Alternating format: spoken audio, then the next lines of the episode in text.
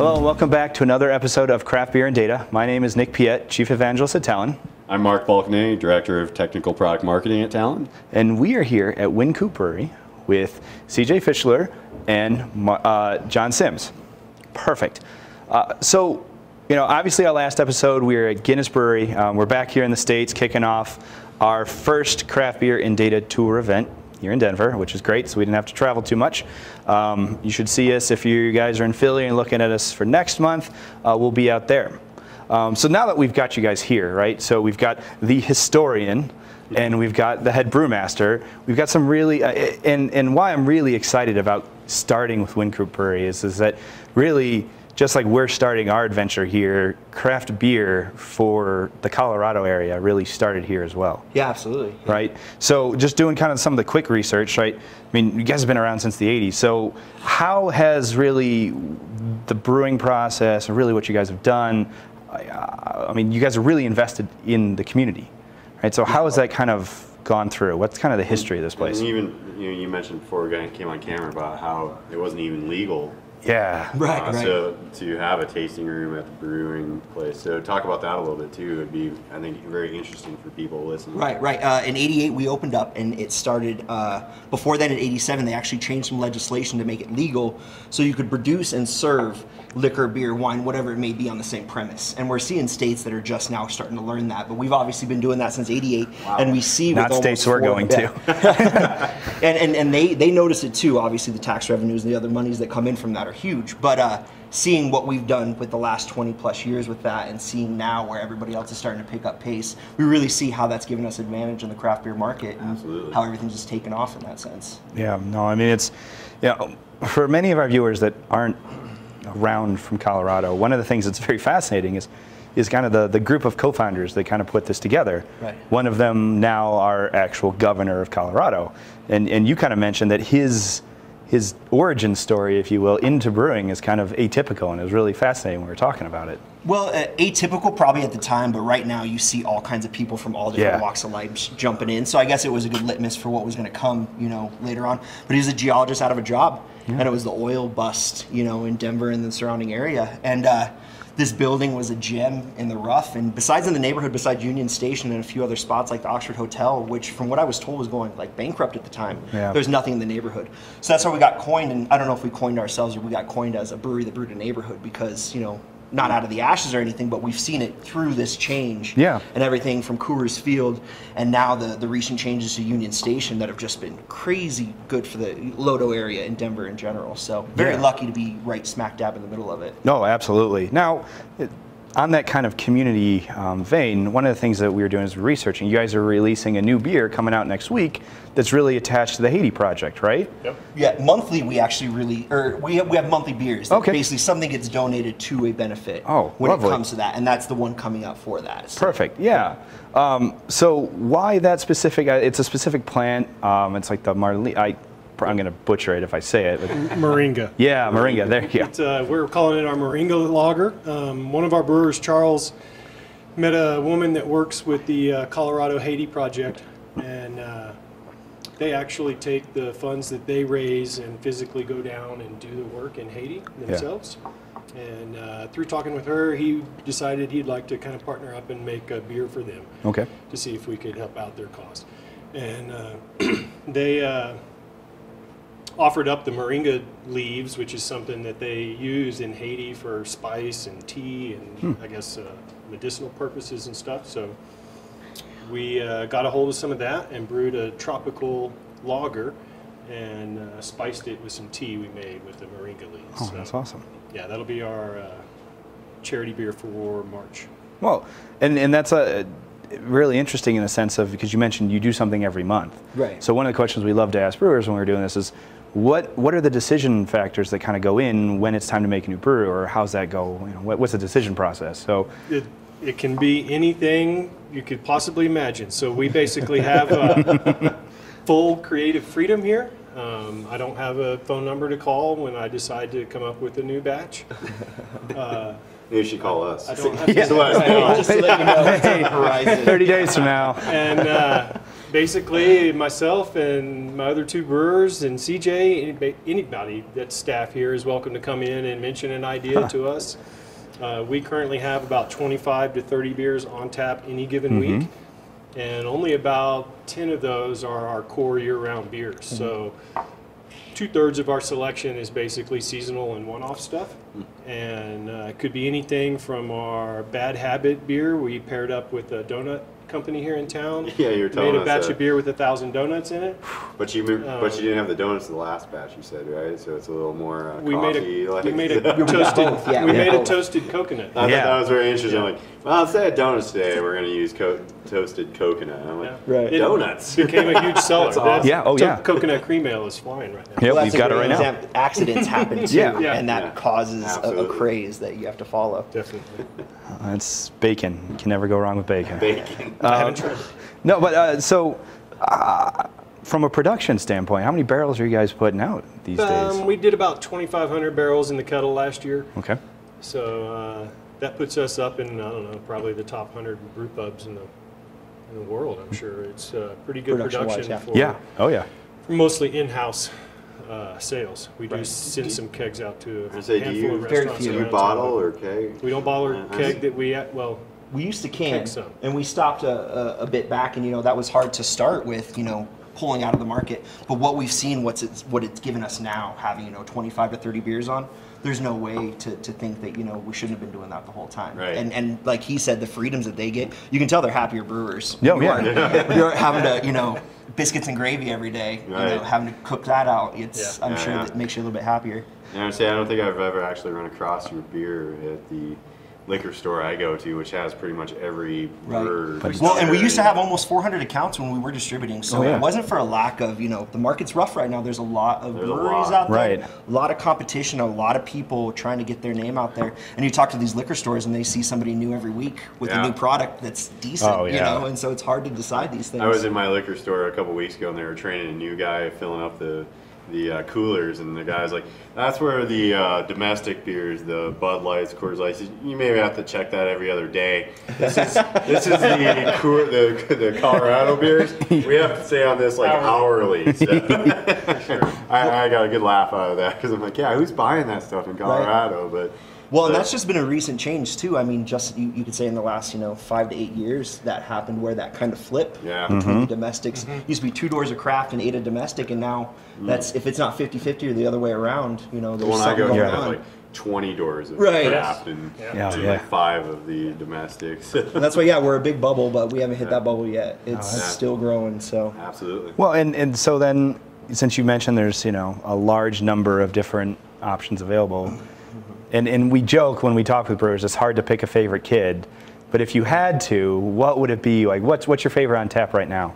And, Morning and for you, okay. Wow. Yeah, morning Yeah. label. No hesitation there. That's The a, Which one's one. the morning label? It's Oh, no, a you don't. fifteen percent. We don't didn't have get that one for you. Uh, Oh, IPA. that's Yeah, the one yeah. you only get one of. Yeah. Yeah. Yeah, I'm gonna have that later tonight at our event. And uh, that one's kind of interesting because the, the brewing process is uh, multiple steps. We can't actually get for 15% in a single fermentation. So we have to split it up into two Oh. separate uh, fermentations with two separate yeast strains to actually get it that high. So that one's fun. dangerously smooth. What about you, CJ? Uh, I've found that the you know having variety of life is the, the king to it. But I'm a very seasonal drinker. I mean, even weather that day kind of thing. If it's cold out, I want a, a heartier dark beer. Right. If it's light out, I'm drinking light. If I'm working a festival, I obviously got to make it through the festival. So Right. it's all has to do with what what's going on at that second. No, it makes sense. No, absolutely. So, Mm-hmm. you know, uh, you guys work so hard in, in, you know, in the brewery there. How often do you have to take work home? I mean, Mark and I are working on stuff to the All wee the hours of the night all the time. So, um, are you guys, can you homebrew as well? I mean, you guys have the kind of the freedom to bring it here, but do you get to experiment home as well? I don't. Um, I don't homebrew at home, but when we come up with a new recipe here, Yeah. we crank out 300 gallons. Right. Yeah, I, even pledge That to beats mess some yeah, you got, you got the best homebrewing setup ever. That's a test batch for us. Yeah. It's 300 gallons. Wow. Wow. And if it's bad, who's going to drink 300 gallons of it? We don't Do you ever have a bad one? We don't How put often? them on tap if they're bad.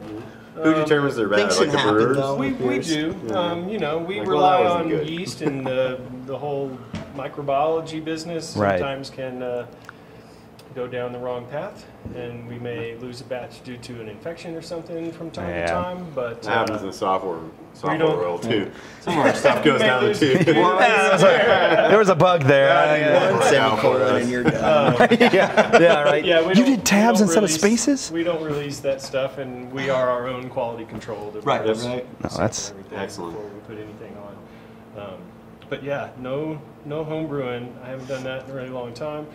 Nick Uh, wants to start. That's the, why he's the reason, so the much reason into it, yeah. Yeah, oh yeah. is it takes the same amount of labor and time to make five gallons at home, Yeah. if not more, due to the cleaning and stuff, Cleanliness, than yeah. it does for me to make 300 here at work. Right. So So what you're saying is you got the best job in the world. That's what I'm hearing. I'm not complaining. yeah, it's the best job in the world. Uh, no, I mean it's. I really appreciate you guys taking the time to talk to us today. Um, I know there was one more thing that you wanted to mention. There was an event that's coming out Oh, here in absolutely! March. I'm glad we could plug. Yeah, oh, We'd please, love invite you to as well too. But it's the Day of Dorks. It's the second annual one that we do. We do uh, festivals throughout the year here. Usually uh, some philanthropic, and Yeah. this one's uh, a little bit more for fun for everybody. But we uh, get 30 breweries, and they bring really eclectic, nerdy, out there styles of beer. Sweet. And uh, everybody was really stoked. And just to give you kind of an idea, let's just say um, the last year's winner was like an 80 degree beer that won. So 85. 85. Opasaki. What Yeah. was that? Is that? it was yeah. a raw, unboiled beer that they fermented at I think 100 degrees for 48 hours. Oh, wow. just Wow. Weird stuff like Immediately that. kegged it off and brought it to the festival. Well, I heard about it and I was really interested. So Yeah. right before that we let the public in, I went up to the booth and I'm like, hey, I'd like to give this Yeah, a try. yeah, yeah. And they were like, no, we, we can't serve it yet. It's not up to temp.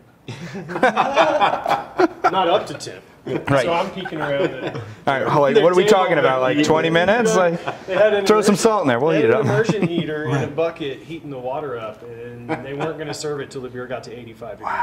But that's what took the show. We gave Oh, I bet. Yeah, Yeah. we gave a prize away Absolutely. for the nerdiest beer, and they totally went above and beyond. They made That's that awesome. specifically for that fest. That's yeah, but it's uh, it's March 10th, uh, noon to four. Okay. And what we do is we ask uh, that you dress up like nerds if you like. We got a bunch of Shouldn't be a problem. But then we raise every day right. We're set. Well, lumberjack we'll give you the nerd, We'll give you one. yeah. We'll give you the pocket protector to fit that and protect that. it'll be you. good. You know, I'll bring some pens. It'll And then great. uh, bring any kind of school supplies because that's what we do raise. Is we had uh, Oh, we had excellent. like five boxes of school supplies that we Oh, did lovely. into, into Definitely, the we'll- neighborhood. So we'll bring it's a real sure. fun festival, and tickets are still on sale on Eventbrite. So okay. All right. Yeah, yeah, Forty definitely. bucks, I think, still. So, but yeah, we'd love to have you guys if you'd like to come. We'll plug it tonight too at our event. Yes. Nice. Yeah, definitely. Well, hey guys, again, thank you so much. This has been a wonderful, very informative session. Thanks for hitting us Um, up. Oh yeah, um, and be we'll be back with more on craft beer and data.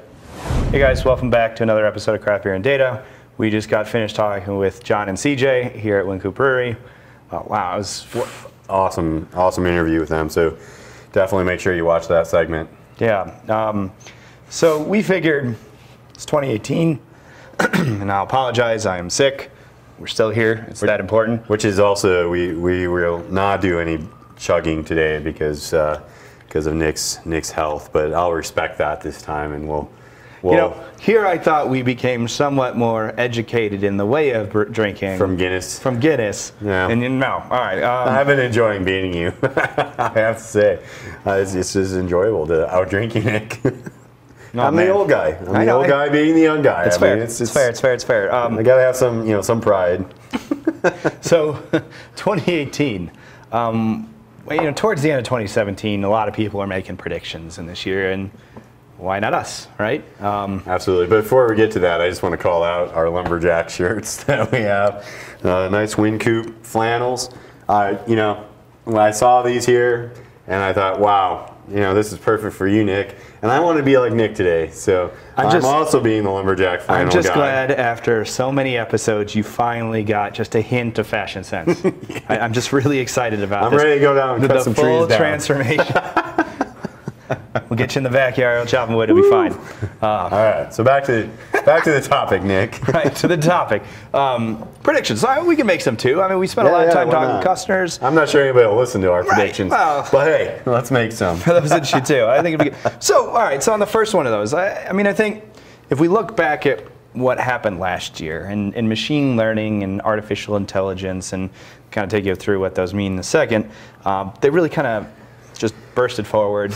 Uh, so many companies taking advantage of those technologies that you know actually really kind of I think even beat a lot of the industry leaders in, in kind of the adoption rate. So, you know, obviously you have this concept of artificial intelligence, which I would think is an all-encompassing definition of essentially knowledge derived from a computer. Within that, you have you know, splinters, one of them being machine learning, the other one being natural language processing, the other one being vision. So there's multiple avenues for those technologies to exist. But I think the big thing here is, is just like, look, you know, is, is doing some of the research, they're, they're estimating 70% of all organizations are going to have some form of artificial intelligence. Absolutely. And, and you know, it's funny because I, I, was looking for a quote on this, uh, on this topic and uh, Mark Cuban actually made a quote about, and I, and I won't get exact, but he, he, definitely he did a quote on, you know, if you're not using artificial intelligence or some type of form of machine learning in the next, you know, two to three years, your your organization is going to die. Basically, yeah, absolutely. Or they're a dinosaur. I can't remember exactly how he phrased it, but uh, he was one of the highest profile people you that made a comment about it. Phased out of existence yeah, for sure. absolutely. And, and you absolutely, you know, and you know, I went to some training, some uh, you know Data Vault training we talked about last time in, in Dublin, and even that the owner, the the founder of the whole Data Vault concept says the same thing that yeah. you know if you're not doing something with machine learning in the next two to five years, with uh, within your your BI organizations, then you're, you're pretty much done. You're going to be left behind. You're not going to be in the data management space anymore. So. Well, it, it, I was reading an article today. It was actually really fascinating. Um, uh, at Salesforce, so they're recently announcing Einstein, which is the machine learning aspect of Salesforce. Um, Mark takes that with him into his meetings, with his executive level meetings, and they actually called out. Like it was a recent article I read on CNBC where it's just like, yeah, it's in every one of my meetings, and I let all of my executives tell me what's going on, and then I asked the machine, all right, so you heard what they said, like, what's your interpretation? And they, it, the article explicitly mentioned where they called somebody out that they were wrong. It's like, no, like the, the, the usability of artificial intelligence and machine learning um, is just, it's going to become table stakes. Now, Absolutely. Um, you kind of mentioned when we were prepping for this that, like, in order to support that type not of Not that function, we prep too much for right, this. Not that we prep. Yeah. Vinny. Uh, yeah, Vinny. Not that we prep too much. No, um, in, in terms of, you know, the technologies that are there in place to actually support it. Yeah. Which is one of my predictions for Yeah. 2018 is is you know the readil- readily available availability. Say that after too many beers. I'm gonna try this beet beer here. The um, so this one is the the coconut infusion that we were talking about with with John and CJ. Yeah, good. This one is I, I like it. It's not like overly coconutty, but it's like enough that Not sure I'm to finish the beet one. um, so one of my predictions for 2018, and it's uh, maybe it's not a big prediction, but you know, after sitting through listening to the reInvent uh, keynotes from Amazon, from AWS, if, if you didn't listen to them, you should. You should go check them out. But the things that they're announcing uh, that for anybody to use that's a customer of Amazon or AWS platform, you know, they're they're continuing the the just embedding machine learning and artificial intelligence into all of their platforms to the point where my data in Redshift, for example, I can I, I don't need to offload it to EMR and run machine learning anymore. I can do machine learning algorithms right in Redshift, or they're packaging up entire templates of, of you know machine learning uh, processes. So I, I, my prediction is that you know in 2018 it's going to become even more invasive for every organization to start using uh, machine learning in some form or fashion to help help them stay even you know it used to be you know you were the leader if you used it now if you even want to continue to remain competitive you have to do it Yeah. and and companies like Amazon AWS and, and Google Yeah. is coming out with a more you, you the know, auto ML stuff that they just with recently announced. TensorFlow's UI on top. So everybody is racing to help everybody, all the organizations become more proficient and use it faster. So, Yeah. so my prediction is that we're definitely going to see a much much higher percentage, you know, of all organizations using some form of of machine learning or artificial intelligence to help them gain the the edge. Yeah, well, and, and so a couple pieces to that to, to kind of validate what you're mentioning. So first, you know, whew. all right, we'll at least got you in Oh. the shirt. We'll get you to start like I have to enjoying that down with something else. All right. Um, yes. Is a couple things I was doing as as I was researching for this was like 25% of the enterprises will supplement um, their technology for some more immediate dynamic point and click type things. That's going to definitely be driven by machine learning. The other side of it is is that on top of not only using the machine learning components, but recognizing the need for a process that handles things in real time. Now, one of the things that you hit on is yes, I believe I'm 100% with you that organizations are going to have to take advantage of machine learning in, in order to survive.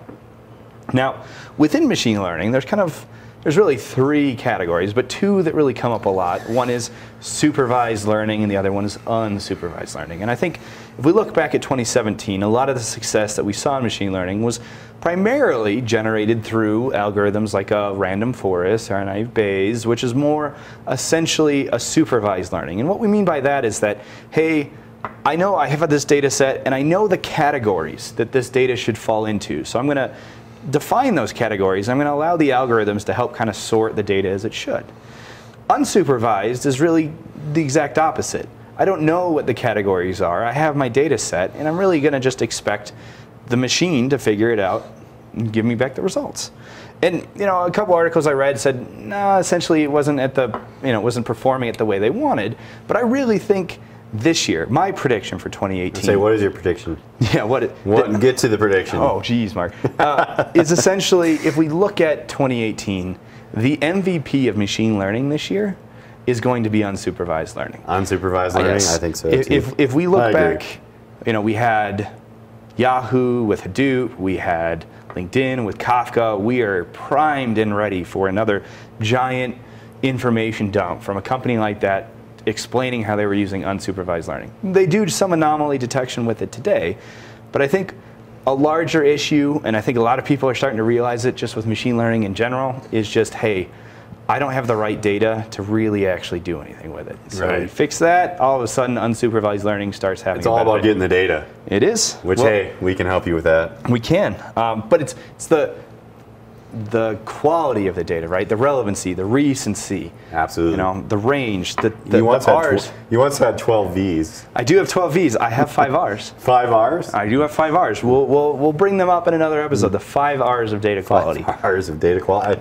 I, I haven't heard those, I don't think. I'm very, I'm, I'm very intrigued and excited Mark, to I'm, hear about Nick's five R's of mm, data quality. Not my five R's. I, oh. In fact, I've written about them, Mark. You got to read my blogs, man. Gotta read my blogs. Sorry, man. Jeez. I'm gonna do that right now. You know, I don't. Can I read your blog right now? Do you sure. mind? Yeah, just just just catch up. I'll I'll take the rest of the episode. You can, sure. you can sit there and I'll drink you know, and, and read your blog. Hold right. on, let me get it uh, up here. Five R's. I, yeah, I don't see it, man. Ooh, ooh. I'm kidding. Right. I'm sure it's here. Mm-hmm. All right. So that was mine. Now you talk so I can drink. Yeah, yeah, yeah. Sure, sure, Nick. So I, I'll read your blog later. Yeah. So I, I, think my next prediction really is uh, in in 2018. We're gonna. Which one is that? Um, this is. This is the porter that CJ was mentioning. I'll try that next. Sort of felt like there was some coffee to it. I don't taste it. No donuts though. No donuts. Do you have no, that coconut? was the coconut was the one that was supposed to have oh. donuts. Oh, okay. All right, so back to my, my last prediction. This will probably be my last prediction because I've, I've drank too much to predict anymore. Um, Come on, Nostradamus, we got this. so uh, my last prediction is really around uh, the, the, the wave or the movement around containerization mm-hmm. um, and uh, serverless and, and, all the good stuff around that. So, you know, I, I see today, you know, today in 2017, you know, 2016, 2017, people were slowly adopting Docker containers and containerizing your applications mm-hmm. um, and understanding what that really means. Uh, and, and really coming into this year, people really started, you know, getting a really good handle, I feel, on that and understanding, you know, not just, you know, containerizing your application is one thing, but actually taking it a, a, little bit lower level and containerizing the service or mm-hmm. or building you know the serverless. So I, I, my prediction is in in 2018 the the whole containerization movement and serverless. So serverless meaning for those of you who haven't heard of it is taking a service, packaging it up, kind of a standalone, and and basically hosting it on you know obviously a server, but hosting it on a server that you don't necessarily maintain. So it's it's really a standalone process Mm-hmm. that can run all on its own, does its function, and you know whatever that is. It could be fetch customer or you know get you know you know first name last name whatever it is. This beet one is fantastic. I Yeah, that's the is, difference between you and me. I'm- Yeah, I have taste. Here you go. All right. Oh, You can have mine. Oh, good. All right. Um, so anyway, you know, my prediction is the whole the containerization. You know, it's it's been you know from DevOps and from Yeah. from applications already been a pretty big movement. I, I think it's going to become even more mainstream, and the in you know in enterprises are going to adopt this even more.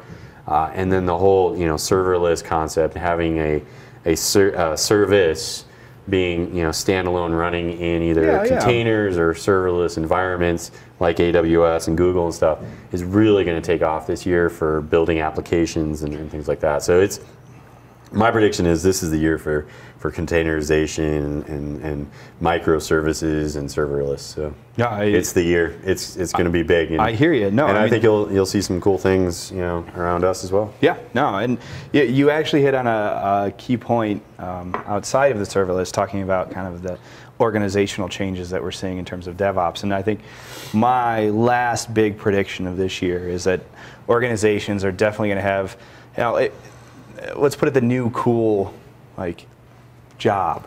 Right, because you know, data scientist, like that was That's- the job you wanted. Yeah. And before that was the data engineer, that was the job you wanted.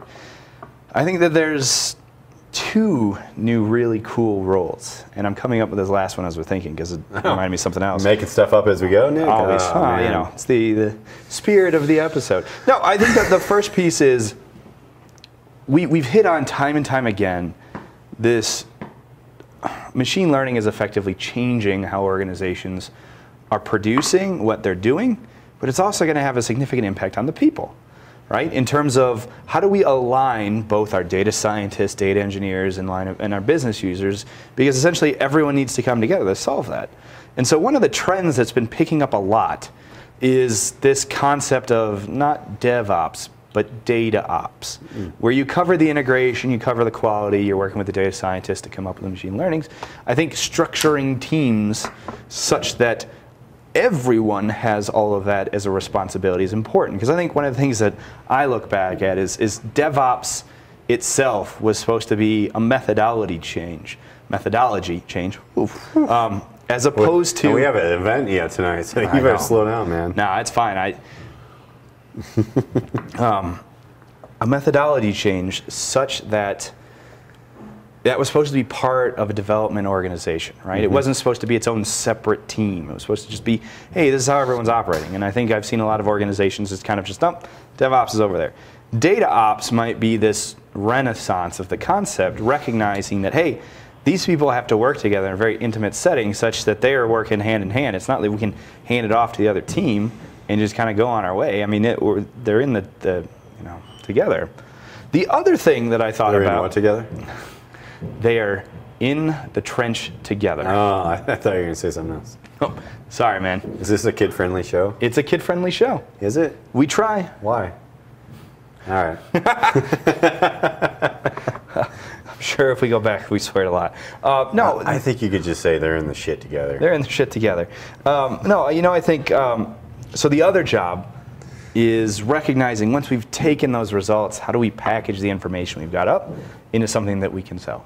So the other cool job I think will pop out this year is the information broker, right? How do- Information broker. Yeah, I don't think I've cool? heard that before. Yeah, this is this is This a, is a new concept. This is a you're Nick putting out there, original. Nick? Yeah, I'm putting, All I'm throwing it out there, just let's, like we uh, did. let's call up our CMO Ashley and let him know that we have a new Hey, a new information broker. that we want to pr- go after. Yeah, and so think of it this way, right? I, I have all of this this wealth of information, right, that I've either run through a machine learning algorithm or just process in general, and the ability to then mask it and then sell it that information to other people is something that I think a lot of companies haven't. Uh, they've been exploring, right? They've been testing it. The other side of it is So would you sell that through like API, like Yeah. some type of API management, the data API or something? Absolutely. Huh, right. Access to that API. Now the other thing is it's not only just the data.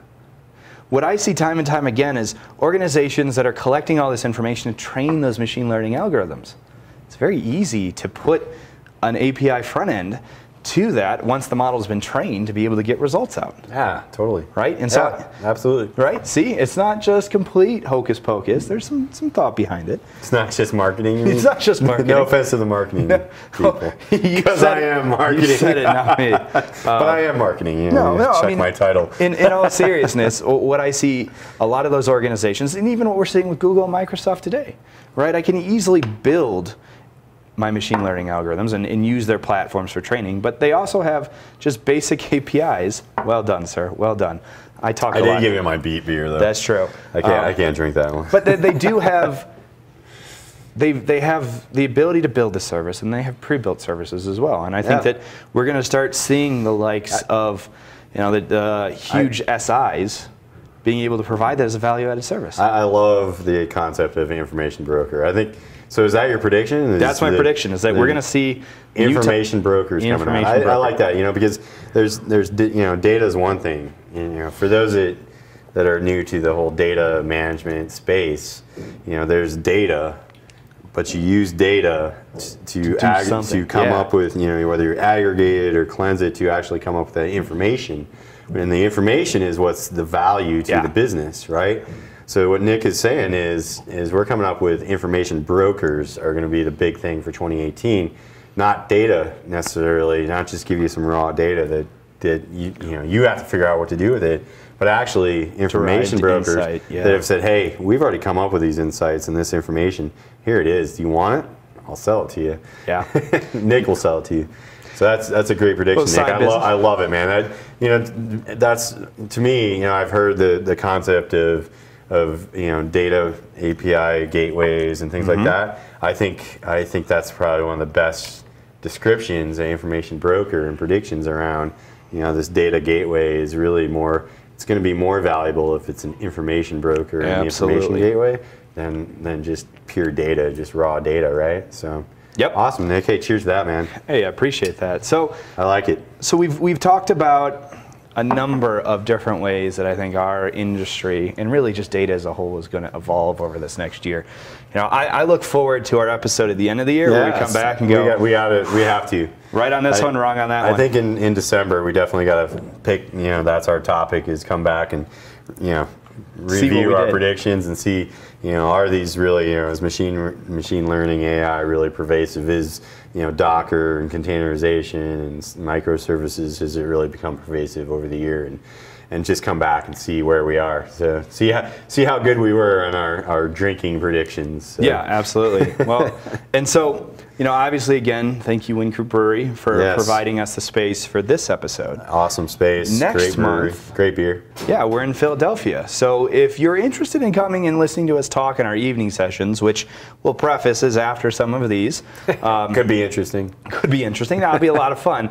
Um, Philadelphia is the next place. And then after that, I think we're in Nashville. Nashville. Nashville. next. All right, we're getting the, the AOK on Nashville. Yep, yep. So, you know, again, thank you for watching this episode. My name's Nick. I'm Mark. We'll catch you at the next episode of Craft Beer and Cheers, Data. Nick. Cheers. Oh, you can cheers now. I wanted to show that I learned. All right.